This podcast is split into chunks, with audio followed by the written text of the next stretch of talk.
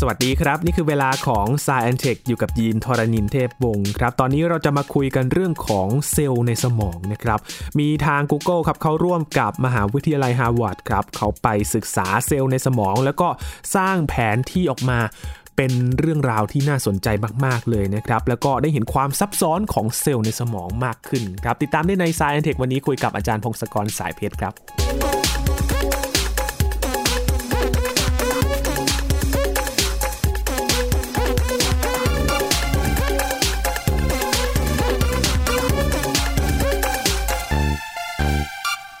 สมองถือว่าเป็นอวัยวะที่สุดลึกลับที่สุดของมนุษย์เลยก็ว่าได้นะครับ หลายๆ คนก็อยากจะรู้อยากจะศึกษาว่า ในสมองของเรานี้เนี่ยมันมีโครงสร้างการทำงานเป็นอย่างไรบ้าง แต่ว่าการจะศึกษาสมองทีหนึ่งนี่ก็ เป็นเรื่องราวที่ซับซ้อนมาก ๆ เลยนะครับ ต้องใช้การศึกษาที่ละเอียดมาก ๆ เลยกว่าจะรู้ว่าในสมองของเราเนี่ยมีโครงสร้างอย่างไรบ้างครับ ปรากฏว่าทาง Google ครับเขาได้ร่วมกับมหาวิทยาลัยฮาร์วาร์ดนะครับเขาร่วมการศึกษาเซลล์ในสมอง แล้วก็ถอดแบบออกมา เป็นแบบ 3 มิตินะครับเป็นภาพที่น่าสนใจมากๆ แล้วก็มีสีสันต่างๆทำให้เห็น โครงข่ายที่เชื่อมโยงกันของเซลล์สมองนะครับ วันนี้จะมารู้จักกับการศึกษาชิ้นนี้กันนะครับ คุยกับอาจารย์พงศกรสายเพชรครับ สวัสดีครับอาจารย์ครับ สวัสดีครับคุณยีน สวัสดีครับท่านผู้ฟังครับ จริง ๆ เราคุยเรื่องสมองมาหลายครั้งแล้วนะครับ อาจารย์และเราก็ยังหาคำตอบไม่ได้ว่าจริง ๆ แล้วโครงสร้างของสมองเนี่ยทำงานกันแบบไหนอย่างลึกๆ จริง ๆ นะครับ ครับมันเป็นปัญหาที่ยังเปิดอยู่ครับ คือคงทำอีกหลายสิบปีนะ อันนี้เป็นการเริ่มต้นนะครับครับ ก็มันยากเพราะว่าสมองนี่มันซับซ้อนมากครับ มีการบอกกันว่าสมองเป็นสิ่งที่ซับซ้อนที่สุดในจักรวาลเท่าที่เรารู้จักด้วยนะมันแต่อย่าลืมว่าคำพูดนี้มันสมองพูดนะเพราะสมองเป็นคนพูดด้วย เอ๊ะ จะมาศึกษาตัวเองอย่างนี้ก็ยากนะครับอาจารย์ ใช่ ใช่ครับ ก็มันซับซ้อนจริงๆอะครับ เพราะว่าพ วกเราก็มีทุกคนนะ คืออยู่ในกระโหลกของเราในหัวของเราเนี่ย น้ำหนักก็ประมาณกิโลกว่าๆเองนะแต่ว่ามันอัดแน่นไปด้วยเซลล์เยอะเต็มไปหมดเลยเซลล์ส่วนประกอบเล็ก ๆ เนี่ยเซลล์แบบเกือบเกือบแสนล้านเซลล์เลย แล้วที่สำคัญในเซลล์พวกนี้เนี่ยมันมันเชื่อมต่อกัน มันมีเส้นสายสัญญาณไปต่อกับเซลล์อื่น ๆ กัน อันนี้ส่วนที่มาต่อกันเรียกว่า synapse นะถ้าไอ้จำนวน synapse เนี่ยจำนวนที่มันมีการต่อกันเนี่ยมันเป็นหลักร้อยล้านล้าน หรือมีศูนย์สิบสี่ตัว มีเลขหนึ่งและศูนย์สิบสี่ตัว ใช่ไหมคือคือมันจินตนาการยากใช่ไหมมันแบบโอ้โห อย่างแรกมีเซลล์เกือบเกือบแสนล้านเซลล์ เราก็เข้าใจยังไงล่ะ เข้าใจยากมากเลยแสนล้านมันเป็นเลขที่เยอะมากอาจินตนาการว่าสมมติเรามีมีเงินหนึ่งบาทเนี้ยแล้วก็มีเงินแสนบาท แสนบาทเยอะไหมใช่ไหมแล้วก็จินตนาการว่าไอ้เงินหนึ่งบาทเราคือเงินหนึ่งล้าน แล้วก็แสนล้านนั้นมันใหญ่ขึ้นไปอย่างนั้นอะใหญ่กว่ากันแสนเท่าอย่างนั้นแสนมันเหมือนกับหนึ่งบาทกับแสนบาท ถ้าคิดเป็นเงินจริงๆนี่คือรวยมากๆเลยนะครับอาจารย์ใช่ใช่ใช่เป็นเงินแสนล้านนี่หน่วยอะไรก็รวยนะครับ นั่นแหละแต่ว่าจำนวนที่ต่อกันมันมีแบบร้อยล้านล้านเลขศูนย์สิบสี่ตัว เพราะฉะนั้นถ้าจะเข้าใจโดยละเอียดเนี่ยมันลำบากมาก แค่ว่าจะเอาบันทึกข้อมูลว่ามีอะไรบ้าง แค่นับจำนวนเนี่ยมันก็ใช้ที่มหาศาลแล้วนะ แต่ว่าไอ้ความซับซ้อนพวกนี้เนี่ยมันน่าจะเป็นจุดที่ทำให้เรามีความรู้สึกต่างๆ มีความคิดนะรู้สึกตัวว่าเออตอนนี้เราตื่นละคิดว่าจะทำนู่นทำนี่อย่างไร มีอารมณ์อย่างไร ความจำเราจำนู่นจำนี่ได้ไหม พฤติกรรมที่เราจะทำต่างๆ มันเกิดน่าจะเกิดจากการทำงานร่วมกันของเซลล์ในสมองนี่แหละ แล้วก็ไอสัญญาณไฟฟ้าต่างๆ ที่เซลล์มันส่งให้การยิงไปยิงมาไอนี่แหละมันทำให้เรียกว่าเราเป็นเรานั่นเอง นะเกิดปรากฏการความคิดความอ่าน ความจำความรู้สึกตัวต่างๆ เนี่ย มันเป็นรูปแบบของการยิงสัญญาณไฟฟ้าภายในกันนะทำไมเราคิดว่าอย่างนี้ อย่างแรกไอ้สิ่งต่างๆ ในสมองเนี่ยมันส่งสัญญาณให้กันด้วยไฟฟ้านะครับกระตุ้นไฟฟ้ายิงกันตุ๊บตุ๊บตุ๊บเป็นก้อนๆแปะแปะแปะแปะแปะไปอย่างเงี้ยแล้วก็อย่างที่สองคือเวลามีผู้ป่วยแล้วสมองบางส่วนเสียหาย เซลล์บางส่วนมันทำงานไม่ได้ ผู้ป่วยนั้นก็จะมี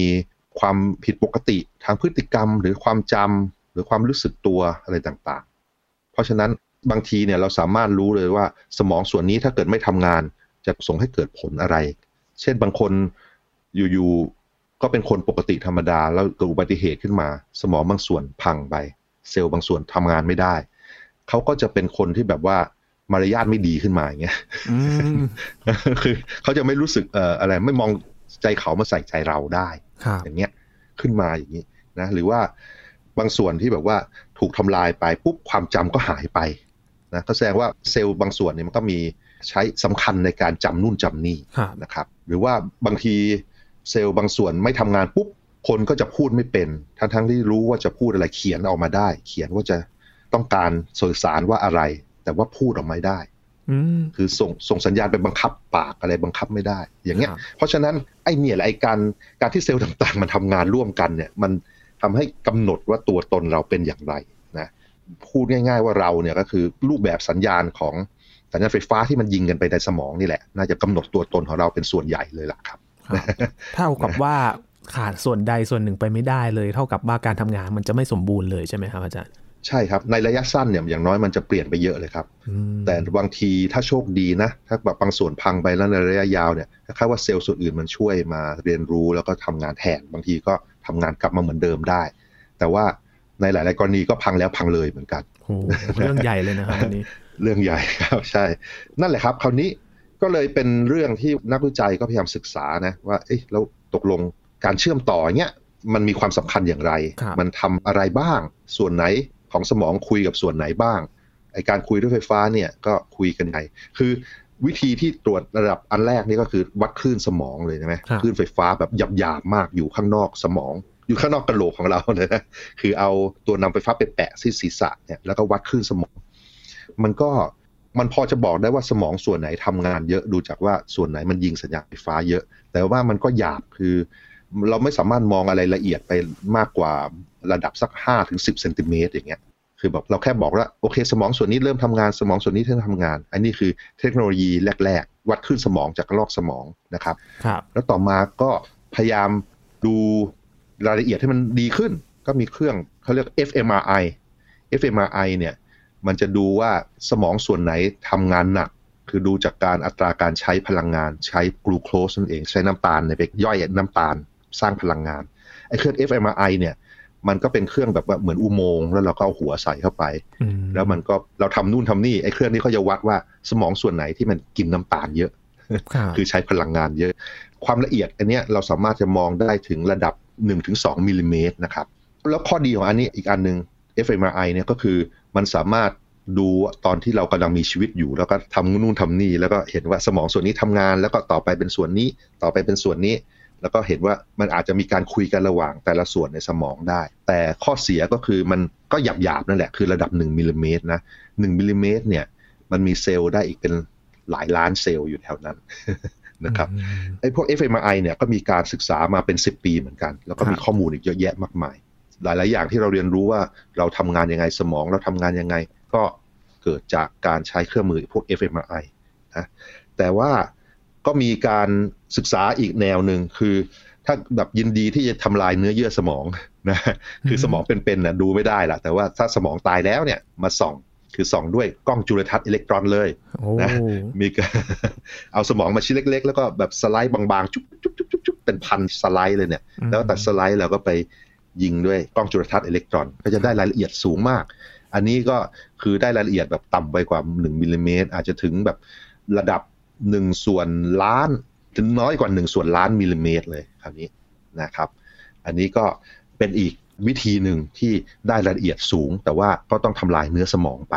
นะก็มีการเริ่มทำพวกนี้มาก็หลายเป็นสิบปีเหมือนกันนะเริ่มกับง่ายๆก่อน เช่นสมองอะไรง่าย ๆ ก็คือสมองหนอนตัวกลมเรียก C elegans หนอนตัวกลมเนี่ยมีเซลล์ประสาทเซลล์ประสาทหรือนิวรอนเนี่ย แค่ประมาณสามร้อยสี่ร้อยเซลล์นะขณะที่เรามีแบบหลักแสนล้านใช่ไหมแบบหลายหมื่นล้านของเราไอ้พวกนี้มีสามร้อยการ เพราะฉะนั้นเขาก็เลยสามารถสแกนได้ทั้งสมองของไอ้หนอนหนอนตัวกลมนี้เลย แล้วก็ทำแผนที่เรียบร้อยเลยนะ ว่าไอ้สามร้อยเซลล์เนี่ยมันต่อกันยังไง มันตัวนี้ต่อส่งสัญญาณให้ตัวนี้อะไรต่างๆ แล้วพอได้แบบอันนี้แบบว่าเซลล์ไหนต่อกับเซลล์ไหนเขามีการพยายามจำลองหนอนพวกนี้ในคอมพิวเตอร์ด้วย คือเอาสมองทั้งอันของมันเนี่ยมาทำแบบจำลองในคอมพิวเตอร์ว่ามีเซลล์ประสาทอย่างนี้สามร้อยกว่าอัน แล้วก็ต่อกันอย่างนี้ แล้วมายิงกันไปยิงกันมา แล้วก็มีการส่งสัญญาณไปที่กล้ามเนื้อต่างๆ ในหนอนในคอมพิวเตอร์เนี่ยหนอนจำลองแล้วแบบบังคับให้มันเรียนรู้การคลานไปคลานมาอะไรเงี้ยอันนี้ก็เป็นการทดลองแล้วก็พยายามศึกษาประมาณ 10 ปีเลยเนี่ยที่ผ่านมา 10 ปีเขาทำกันอยู่ คือเขาพยายามจะสร้างสิ่งมีชีวิตจำลองในคอมพิวเตอร์ คือไอ้หนอนตัวกลมเนี่ยหนอน C. elegans ที่แบบว่ามีระดับส่วนสมองเนี่ยแบบว่ารู้ถึงรายละเอียดลึกซึ้งที่สุดของมันแล้ว อันนี้ก็เป็นตัวที่สมบูรณ์ที่สุดที่เราทำนะอืมครับ ก็คือเอาศึกษาจากเซลล์สมองเนี่ยแล้วก็เอาไปสร้างแบบจำลองดูโครงสร้างของมันแบบนี้ใช่ไหมครับ ใช่ครับ ใช่ คือไปสร้างสมองจำลองในคอมพิวเตอร์อีกทีหนึ่งครับแล้วก็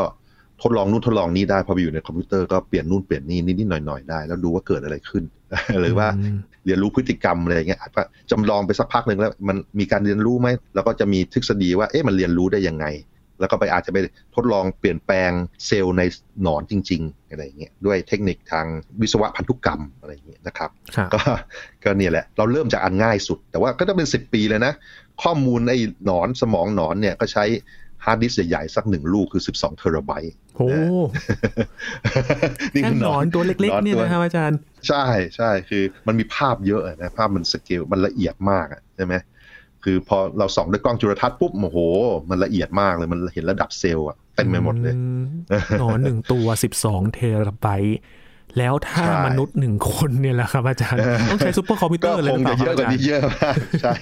ใช่เดี๋ยวเดี๋ยวเดี๋ยวเราตอนจบเราจะรู้ว่า ไอ้ที่เราจำลองตอนนี้เราใช้เท่าไหร่สำหรับมนุษย์อาจารย์โอ้นะครับแต่ก่อนจะไปถึงมนุษย์ การทดลองที่ซับซ้อนขึ้นมาคือพยายามสแกนสมองแมลงหวีมะเร็งหวีแมลงหวีแมลงหวี คือแมลงหวีนี่เป็นสัตว์ที่แบบว่านักชีววิทยาใช้เป็นตัวศึกษาเยอะเลยอืมคล้ายๆว่ามันก็มีอะไรหลาย ๆ อย่างคล้าย ๆ เรานะทางด้านครับ DNA อะไรต่างๆครับตัวมันเล็กมากเลยนะครับ อาจารย์เขาจับกันยังไงล่ะครับเขาเลี้ยงเลยครับเขาเลี้ยงโอ้อยู่ในกรงอะไรอย่างเงี้ยครับ ถ้าเกิดไปดูแลบของชีววิทยาที่ศึกษาเกี่ยวกับสัตว์พวกเนี้ยแมงหวีอะไรเงี้ยเขาจะมีกรงตู้เก็บเต็มไปหมดเลย แล้วก็บินกันไปบินกันมาว่อนไปหมด แล้วก็เอามาจับมาศึกษา แมงหวีนี่ก็มีเซลล์ประสาทนิวรอนเนี่ยประมาณแสนหนึ่งนะไอ้หนอนตัวกลมเมื่อกี้ประมาณ 3 4 0 0 ใช่ไหมตอนนี้แมงหวีมีแสนละแมงหวีมันคงทำงาน มันต้องทำอะไรที่ซับซ้อนมากกว่ามีการบินไปบินมา เคลื่อนที่รวดเร็วครับมันต้องมองเห็นนู่นเห็นนี่อะไรเนี่ยมันก็เลยต้องใช้สมองที่ซับซ้อนขึ้นนะอืมขาที่หนอนมันคานไปคานมาช้าๆไงอันนี้ก็เลยโอเคแสนเซลล์ประสาท อันนี้ผลงานวิจัยเพิ่งออกมาปีที่แล้ว ก็สแกนไปได้ประมาณ 25,000 เซลล์ประสาท 25,000 นิวรอน ก็ใช้กล้องจุลทรรศน์อิเล็กตรอนเหมือนนี่แหละเหมือนกันมานั่งสแกนฟุ๊บฟุ๊บฟุ๊บฟุ๊บฟุ๊บฟุ๊บแต่ว่าวิธีสแกนนี่ตลกมากมีแบบว่าเอาสมองออกมาตัดออกมาเป็นชิ้น เอามาเป็นชิ้นเนี่ยแล้วก็ไปใส่ในพลาสติกเรซินให้มันแข็ง แล้วก็เอากล้องจุลทรรศน์อิเล็กตรอน ยิงกวาดกวาดกวาดกวาดกวาดโอ้ยิง แล้วไอ้ผิวที่โดนยิงอะมันก็จะกระเด็นกระดอนหายไปอันนี้ครับแล้วก็ยิงอย่างนี้ไปเรื่อยๆ สไลด์สไลด์สไลด์ยิงไปเรื่อยๆเรื่อยๆตกลงตอนจบก็ใช้ได้ข้อมูลเป็นร้อยเทราไบต์เลยนะ อันนี้ก็ฮาร์ดดิสก์ใหญ่ๆก็ประมาณ10ลูกตีว่างั้นนะ คืออันนี้ก็คิดว่าวิธีเก็บข้อมูลดีขึ้นมาเยอะแล้วนะครับคือเมื่อ10ปีที่แล้วทำหนอนใช่ไหมอืมเอ่อทำหนอนเนี่ยมันใช้แค่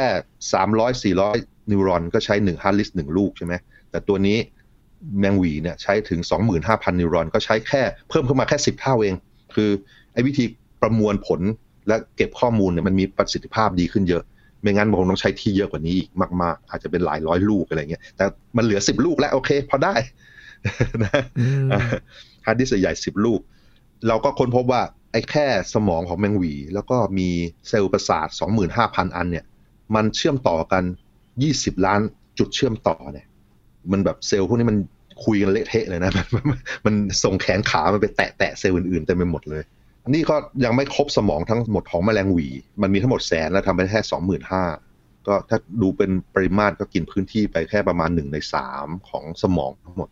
จะเห็นได้ว่าไอ้นี่เป็นปัญหาใหญ่มากปัญหายักษ์คือถ้าดูรายละเอียดถึงระดับเซลล์เลยเนี่ยมันใช้ข้อมูลเยอะมาก แล้วก็จำนวนชิ้นของที่เรามองเนี่ยมันจะเยอะๆเป็นหลายล้านจำนวนสิ่งที่มันต่อลากต่อกันก็เป็นเยอะมหาศาลขึ้นไปอีก อันนี้ก็การวิจัยของแมงวี แล้วก็ก็คงทำต่อไปในที่สุดเขาจะทำให้ครบทั้งหมดเหมือนให้เหมือนหนอนนั่นแหละ แต่ว่ายังไม่เสร็จขณะเดียวกันในช่วงเวลาเดียวกันเนี่ยก็มีทีมทีมจาก Harvard การวิจัยทาง Harvard ก็ทำกับสมองคนด้วยกันแล้วกัน เพราะว่าเนื่องจากเขาได้โอกาสนี้คือมีผู้ป่วยลมชัก ผู้ป่วยลมชักอายุ 45 ปีเป็นผู้หญิงนะเขามารักษาคือใช้ให้ยาแล้วก็ไม่หายสักทีหนึ่ง แล้วก็พบว่ามันมีเซลล์อะไรบางส่วนที่ลึกลงไปในแกนสมองนั้นเสียหายอยู่ เขาจะทำการแบบผ่าตัด พยายามผ่าตัดรักษาโรคลมชัก ก็มีการตัดสมองส่วนหนึ่งเจาะเข้าไปนั่นเองนะ คือไอ้ส่วนลึกๆเนี่ยมันเป็นส่วนที่พัง แต่ว่าส่วนที่ผิวๆ ส่วนที่เรียกว่า cortex cortex ก็คือผิวสมองที่แบบมันยับย่นเยอะๆเนี่ยไอ้ส่วนนั้นเนี่ยจะเป็นส่วนที่เราต่างกับสัตว์อื่นๆเลยเอาส่วนนั้นน่ะไอ้ส่วน cortex เนี่ยออกมามานั่งสแกน แต่ด้วยเทคโนโลยีตอนนี้ที่เรามีอยู่เนี่ย เราหยิบปริมาตรมาประมาณหนึ่งลูกบาศก์มิลลิเมตร ส่วนนั้นหนึ่งลูกบาศก์มิลลิเมตรใช่ไหมหนึ่งลูกบาศก์มิลลิเมตร หรือ หรือเอ่อประมาณหนึ่งส่วนล้านของสมองทั้งหมดก็แล้วกันครับแต่แค่นี้ก็เป็นแบบเทคโนโลยีแบบสูงสุดของมนุษยชาติตอนนี้ครับแต่ว่าเดี๋ยวสักพักรอไปสักพักมันก็คงเก่งขึ้นเรื่อยๆนะครับ แต่ว่าหนึ่งลูกบาศก์มิลลิเมตรเนี่ยมานั่งสแกนเลย ก็ตัดออกมา แล้วก็เอามาย้อมด้วยโลหะหนัก โลหะหนักออสเมียม ออสเมียมอืมต้องไปย้อเพื่มอว่าก่อนไปย้อมก่อนเพื่อว่าเวลาถ่ายด้วยกล้องจุลทรรศน์อิเล็กตรอน มันจะได้ชัดๆต้องการโลหะไปฝังตัวอะไรอย่างเงี้ยก็ใช้ออสเมียมอันนี้นะถ่ายด้วยกล้องจุลทรรศน์อิเล็กตรอน ก่อนที่จะใส่เข้าไปเนี่ยต้องอาบอาบเรซินพลาสติกเนี่ยให้มันแข็งตัวให้มันแบบอยู่กับที่ก่อนเพราะไม่งั้นเดี๋ยวมันยุ่ยไงเพราะจริงๆสมองเรามันนิ่มมากมันเป็นคล้ายๆส่วนใหญ่เป็นไขมันอะสมองของเรานะถ้าเกิดเคยเห็นคนที่กินสมองหมูอะไรอย่างงี้เห็นไหมอืมในอาหารบางอย่างมันเป็นไขมันค ล้ายๆฟัวกราแบบหนึ่งมั้งผมนะทางเหนือจะมีนะครับเขาเรียกแอบอ่องออครับเออเป็นสมองหมูอ๋อครับนะครับครับอาจารย์ อ่าใช่ใช่ใช่นั่นแหละเขามันมันก็คงอร่อยในเชิงว่ามันเป็นไขมันนั่นเองนะอืมแต่ว่าถ้าเกิดมันเป็นไขมันเนี้ยออกมาแป๊บเดียวมันก็ยุ่ยพังหมดเลย ก็เลยต้องเคลือบพลาสติกอาบเรซินให้แข็ง แล้วก็ไปใส่เครื่องเครื่องที่อัตโนมัติมาก เครื่องนี้ถ้าไปสไลด์ด้วยมือมันไม่ไม่ไหวอะนะเพราะว่ามันเล็กมากใช่ไหมแค่ขนาดหนึ่งลูกบาศก์มิลลิเมตรเนี่ยก็เลย ไปใส่เครื่องเขาเรียกอัตโนมัติเทป collecting ultra microtome ชื่อยาวแต่ว่าไม่ต้องจำมันหรอก แต่ว่าไอ้เครื่องเนี้ยเครื่องนี้มันมีใบมีดบางมากที่ทำด้วยเพชรโอ้นะเพราะฉะนั้นมันจะมันจะตัดของได้บางมาก แต่ว่าพอใส่เข้าไปเครื่องปุ๊บไอ้เครื่องนี้มันก็ตัดสไลด์ชุบชุบชุบชุบชุบเหมือนกับเวลาเราเห็นเขาตัดขนมปังเป็นสไลด์สไลด์อะหรือว่าไปซื้อแฮมซื้ออะไรแล้วมีเครื่องตัดเนี่ยก็นั่นแหละให้มันเล็กลงไปเป็นล้านเท่าครับนะก็เลยตัดไอ้แค่หนึ่งลูกบาศก์มิลลิเมตรเนี่ยออกมาเป็นห้าพันกว่าสไลด์ โอ้โอ้ห้าพันกว่าสไลด์ โดยแต่ละสไลด์นี่หนาแบบเอ่อเขาเรียก 30 นาโนเมตร 30 นาโนเมตร นาโนเมตรเนี่ย นาโนเมตรคือ 1 ส่วนล้านของมิลลิเมตร ก็คือเรา1มิลลิเมตรมาดูนะในไม้บรรทัด แล้วก็จินตนาการว่ามันเล็กลงไปอีกล้านเท่า นั่นคือนาโนเมตร ก็สไลด์แต่ละอันเนี่ยหนาแค่ 30 นาโนเมตรเอง พอมันสไลด์เสร็จมันจะถูกใส่ไว้ในสายพานเล็กๆ ไอ้สไลด์นี่ก็แปะไปบนสายพาน สายพานก็ใส่เข้าไปในเครื่องกล้องจุลทรรศน์อิเล็กตรอนเลย แล้วกล้องจุลทรรศน์อิเล็กตรอนก็ถ่ายใหญ่รีบถ่ายใหญ่ ได้อันหนึ่งก็เอาข้อมูลที่ถ่ายเนี่ยเนี่ยไอ้รูปเนี้ยใส่ไปในคอมพิวเตอร์ใส่ไปในคอมพิวเตอร์เก็บไปเก็บไปเก็บไป มันสามารถมองเห็นได้ของได้เล็กถึงขนาด 4 นาโนเมตรเลย คือพวกเซลล์พวกอะไรส่วนภายในเซลล์อะไรต่างๆ เยอะเห็นหมด คือเซลล์ของเราเนี่ยขนาดอาจจะประมาณตีว่าหนึ่งส่วนพันของมิลลิเมตรนะหรือไมโครเมตรหนึ่งส่วนพันของมิลลิเมตรไอ้นี่คือระดับละเอียดถึงหนึ่งส่วนล้าน เพราะฉะนั้นมันจะเห็นรายละเอียดในเซลล์อะไรด้วยเยอะแยะเต็มไปหมด ก็เลยได้ภาพมาหลายร้อยล้านภาพสองร้อยสองร้อยล้านภาพโอ้โหแค่ส่วนอันนี้เดียวเองนะครับ ส่วนนิดเดีเนี่ยแค่ของหนึ่งสมองใช่ใช่แค่หนึ่งเติมหนึ่งลูกบาศก์มิลลิเมตรได้มาอย่างนี้เลยเนี่ย ภาพละเอียดอย่างนี้เลยนะ แล้วทำไงอันนี้ ตอนนี้ต้องให้ Google มาช่วยละ Google ก็เอาทรัพยากรคอมพิวเตอร์ ทรัพยากรการเก็บข้อมูล แล้วก็โปรแกรมพวก Machine Learning พวก AI ทั้งหลาย มานั่งสแกนภาพเหล่านี้ แล้วก็ดูว่าแต่ละภาพมันมีส่วนประกอบอะไรบ้าง แล้วก็ภาพอันนี้กับภาพต่อไป ชิ้นภาพที่เห็นแต่ละภาพเนี่ยต้องมีความต่อเนื่องกันว่าโอเค ในแต่ละภาพเนี่ยของที่เห็นเนี่ยมันเป็นของชิ้นเดียวกัน แล้วก็มานั่งนั่งดูใหญ่เลยคอมพิวเตอร์ก็ทำงานหนักมากทำงานมหาศาลแล้วก็เชื่อมต่อว่าโอเค เราเห็นของเหล่านี้นะชิ้นเซลล์ประสาทอันนี้ในสไลด์เหล่านี้ แล้วก็ไอเซลล์ประสาทที่เราเห็นเนี่ย มันส่งแขนขาออกไป ส่งเรียกว่า dendrite ส่งไปที่เซลล์อื่นๆ ในภาพสไลด์อื่นๆ อย่างนี้อย่างนี้อย่างนี้ แล้วก็ในที่สุดก็เอาภาพหลายร้อยล้านภาพเนี่ยมานั่งสังเคราะห์เป็นภาพสามมิติจำลองว่ามีเซลล์อะไรบ้าง แล้วก็เซลล์เหล่านี้มีแขนขาเชื่อมไปที่เซลล์อื่น ๆ อย่างไรบ้างอืมแล้วก็ข้อมูลเหล่านี้พอได้ปุ๊บก็สามารถมานั่งดูเขาเรียก visualize ดูต่างๆ ดูได้หลาย ๆ แบบ ดูเฉพาะเซลล์ เลือกเฉพาะประเภทเซลล์ก็ได้ เลือกเฉพาะ บางส่วนที่แบบว่าเซลล์ที่ไม่ใช่เซลล์ประสาทจะมาช่วยมีอะไรบ้าง หรือดูเฉพาะส่วนเส้นเลือดที่เกี่ยวข้องอะไรเงี้ยสามารถดูได้เขาทำเสร็จแล้วก็ให้มีเว็บไซต์ให้เรากดเข้าไปดู ถ้า search เนี่ยก็ search ค้นหาคำว่า H01 data H01 brain data ก็ได้ ชื่อนี้ถ้าเข้าไปดูก็จะไปดูในอินเทอร์เน็ตได้ แล้วก็ไปกดดู ไอ้ข้อมูลแบบนี้เนี่ยเรามีเซลล์เซลล์ประสาท H01 เนี่ยนะมันมีเซลล์ประสาท 50,000 เซลล์ต่อกันด้วย จุดเชื่อมต่อ 130 ล้านจุดอืมอันนี้แค่ในในหนึ่งลูกบาศก์มิลลิเมตรเนี่ยมีเซลล์อย่างนี้ เยอะอย่างนี้ แล้วก็มันจะมีเซลล์ที่แบบว่ามาช่วยเหลือส่วนประกอบรอบๆอีกนะ แต่ว่าอันนี้เรายังไม่ได้สนใจมันมาก มันอาจจะมีความสำคัญก็ได้ แต่ตอนนี้นักวิทยาศาสตร์ไม่คิดว่ามันเป็นจุดสำคัญมาก ๆ ก็เลยดูเฉพาะเซลล์ประสาท แล้วก็ไอปริมาตรทั้งหมดเนี่ยแค่หนึ่งส่วนล้านของสมองใช่ไหมใช้พื้นที่เก็บถึง พันสี่ร้อยเทราไบต์หรือฮาร์ดดิสก์ใหญ่ประมาณร้อยลูกนะโอ้โหดูสิ นั่นแหละนะเอาเอาสมองนิดเดียว ถ้าครับเอาข้อมูลเต็มๆจริง ๆ เนี่ย ต้องคูณไปเป็น